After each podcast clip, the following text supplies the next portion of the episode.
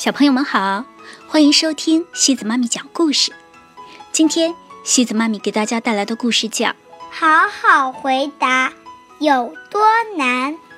这个故事是由匈牙利的伊娃·杰尼科维斯基和纳素·赖博尔共同创作的，由都宇翔翻译。我知道，如果有人向我提问，我就得给他们一个满意的回答。如果不这样，他们就会说：“问你话时好好回答。”在我还小的时候，给出一个满意的回答很容易，因为他们大概就是问：“你叫什么名字？”，或者“你几岁啦？”对我妹妹玛吉来说，这不是问题，因为她现在还小。他们就只问她：“你叫什么名字？”或者你多大了？他可以回答得很好。我还知道，假如大人们向其他人提问，而不是问我，我绝对不能回答。一旦我回答了，他们就会说：“没人问你。”在我还小的时候，就算我抢先回答了别人的问题，根本就没关系。那时。他们从来不会对我说“没人问我”，而且无论我说什么话，他们都会很开心。对我妹妹玛吉来说，这也不是问题，因为她现在还小，无论她说什么，大人都会很开心。假如爸爸问妈妈家里的情况，妹妹玛吉这样回答就不要紧。可怜的多莉生病了。我刚刚给他量过体温。爸爸妈妈不但不嘲笑他，还会看看多莉，看到他在乖乖的睡觉就很开心。他们还保证说他马上会好起来。可是，如果我说你怎么能给一个玩具量体温呢？他们就会摇摇头说：“没人问你。”对我妹妹玛吉来说。无论他说多傻的话，都是可以的，而且大家还会表扬他。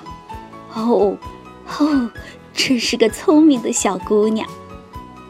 现在我长大了，我比小时候更聪明了，但他们很少夸我聪明，总是说我这么大的男孩子了，怎么能说这种傻话呀？现在我长大了。我就是想给出满意的回答也不行了，有时候我甚至不知道该怎样去回答他们的问题。我想好好回答妈妈的提问，比如“你到底为什么要哭啊？”但是我没法给出让她满意的回答，因为有时候我哭是为了淘气被训斥，有时候我哭是为了我已经变乖了。他们却不相信，我哭的原因有那么多，想说清楚真是太难了。我也想好好回答爸爸的提问，比如怎么样了？但是我的回答没法让他满意，因为我永远不知道哪些事情怎么样，而哪些事情不怎么样。对我来说，事情都是这样的：我的朋友得到一辆新自行车。我的红汽车跑得比蓝汽车快，还有就是我在街上遇到了邻居家的小女孩。但是，爸爸对这类事情都不感兴趣。他想知道的是，我在课堂上有没有积极举手发言，我有没有认真完成作业，我为什么回家晚了。这就是为什么每次他问我怎么样了，我只回答还行。我也想好好回答奶奶的提问，比如，我的小宝贝儿，你明天想吃什么呀？但是我的回答没法让他满意，因为他总是在我吃饱了的时候问，那个时候我什么都想不起来了。这就是为什么我总回答随便。我也想好好回答爷爷的提问，比如。我真想知道你为什么哈哈大笑啊！但是，我的回答没法让他满意，因为我也不知道为什么有些事儿让我哈哈大笑，有些事儿却相反。对于大人来说，这些都不是问题，他们总能给出令人满意的答案，而且他们还能说出很多高级的话，我永远都想象不出来。我只会说“是的”，而他们会说“当然没得说”，这是我最大的荣幸。我也这么想的。我只会说“不”，而他们会说“想都别想”，我做不到。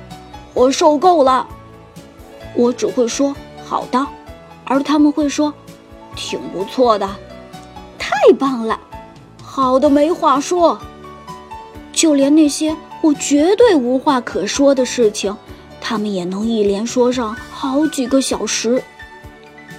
有人来我家做客的时候，我总是很高兴，因为家里热闹的就像过圣诞节或生日一样。大家忙着为迎接客人做准备，我很乐意帮忙。就算他们经常问我：“天哪，你这是在干什么呀？”我永远不知道该怎么回答这个问题，因为他们明明都能看到我在干什么呀，不就是把小筒子扣在脑袋上了吗？有人来我家做客的时候，我总是很高兴。我总是在他们进屋时藏起来。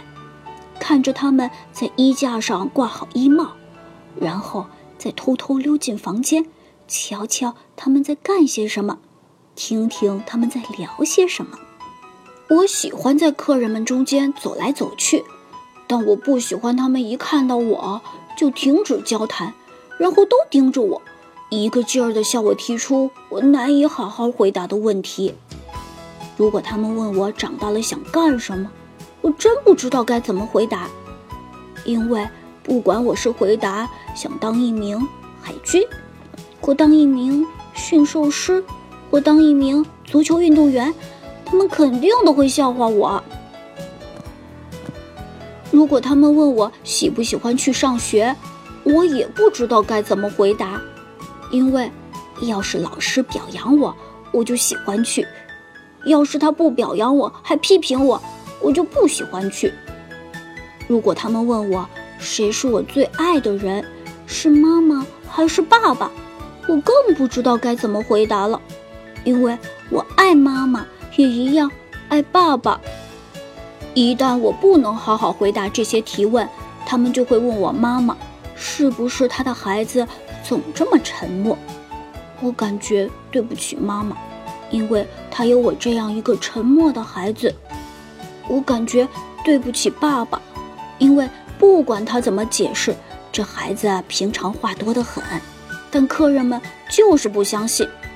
其实你知道的，我爸爸说的对，只不过我更擅长提问而不是回答。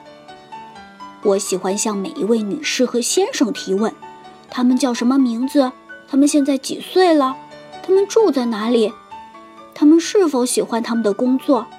他们更爱他们的哪个孩子，男孩还是女孩？我告诉爸爸，这样太不公平了，总是大人问小孩，但小孩却不能问大人，并且大人也从来不好好回答小孩的提问。但爸爸说我不对，因为小孩问大人的那些问题都是没经过大脑的。事实证明，爸爸是对的，因为。我仔细听了妹妹马吉的提问，她问：“这是什么？这个呢？这个呢？”即使她肯定已经看见那是什么了，她问：“这是谁？这个呢？这个呢？”即使他肯定知道那是谁，他问：“这是多少？这个呢？还有这个呢？”即使他肯定能自己数清楚，我问爸爸。回答这种小孩子的提问一定很难吧？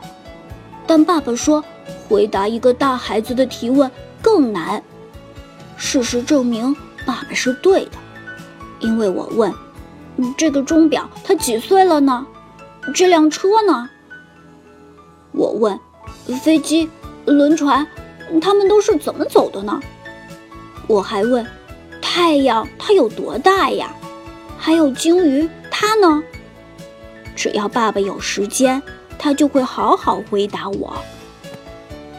如果他没有时间，他会说：“去问你妈妈，我忙着呢。”如果妈妈也没时间，他会说：“去问你奶奶，我忙着呢。”如果奶奶也没时间，他会说：“去问你爷爷，我忙着呢。”如果爷爷也没时间，他会说：“去问隔壁的卡尔曼伯伯吧，我忙着呢。”有卡尔曼伯伯当邻居，我真是太幸运了，因为他永远不忙，可以回答一切提问，并且他从不问我任何答不上来的问题。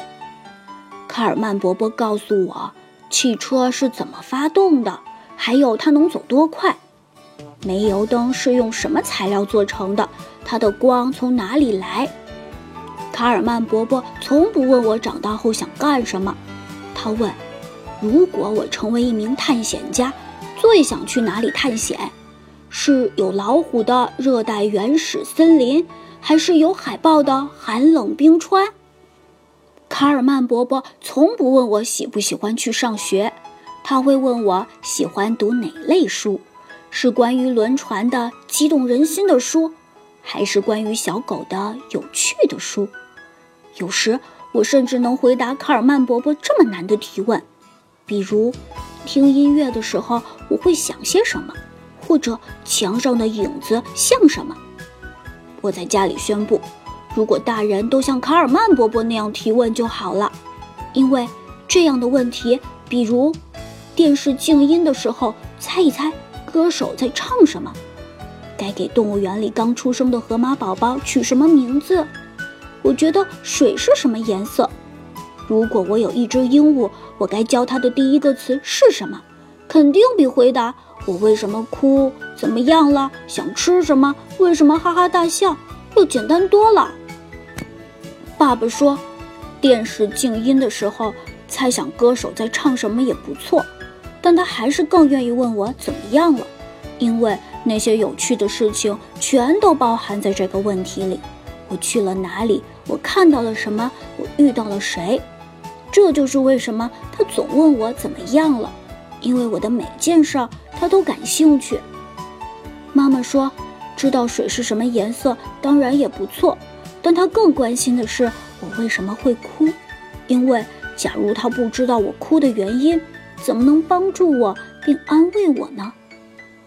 奶奶说，给动物园里刚出生的河马宝宝想个名字是个好主意，但他还是宁愿问我明天想吃什么，因为他想做我爱吃的饭，这样我会吃很多，就能长得高。爷爷说，如果我有一只鹦鹉。我琢磨最先该教它哪个词，很不错。但他更好奇的依然是我为什么哈哈大笑，因为他也想跟我一起哈哈大笑，可惜他做不到。现在我只想知道，为什么客人们那么好奇我长大后想干什么，我喜不喜欢去上学，还有我最喜欢妈妈还是爸爸？爸爸说。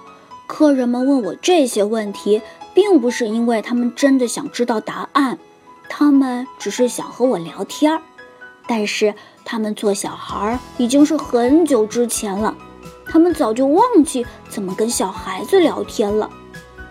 卡尔曼伯伯真幸运，他做小孩是更久之前了，但他还没忘记。我很想好好回答大人们的提问，这样。他们就可以跟我聊天了，这就是为什么我不能只说是的、不是、好的，我还要学习那些大人们知道的高级说法。等我是个大人了，我永远都不会对小孩说：“问你话时好好回答。”我还要经常跟马吉聊天，无论他有什么问题，我绝不会说“不关你事”。还有，这么大的女孩子了。可不能这么讲话，这样的话，马吉也会因为长大了而感到自豪。好了，小朋友们，今天的故事就到这里了。如果你喜欢今天的故事，别忘了转发给朋友们哦。每晚八点半，故事时光机见。晚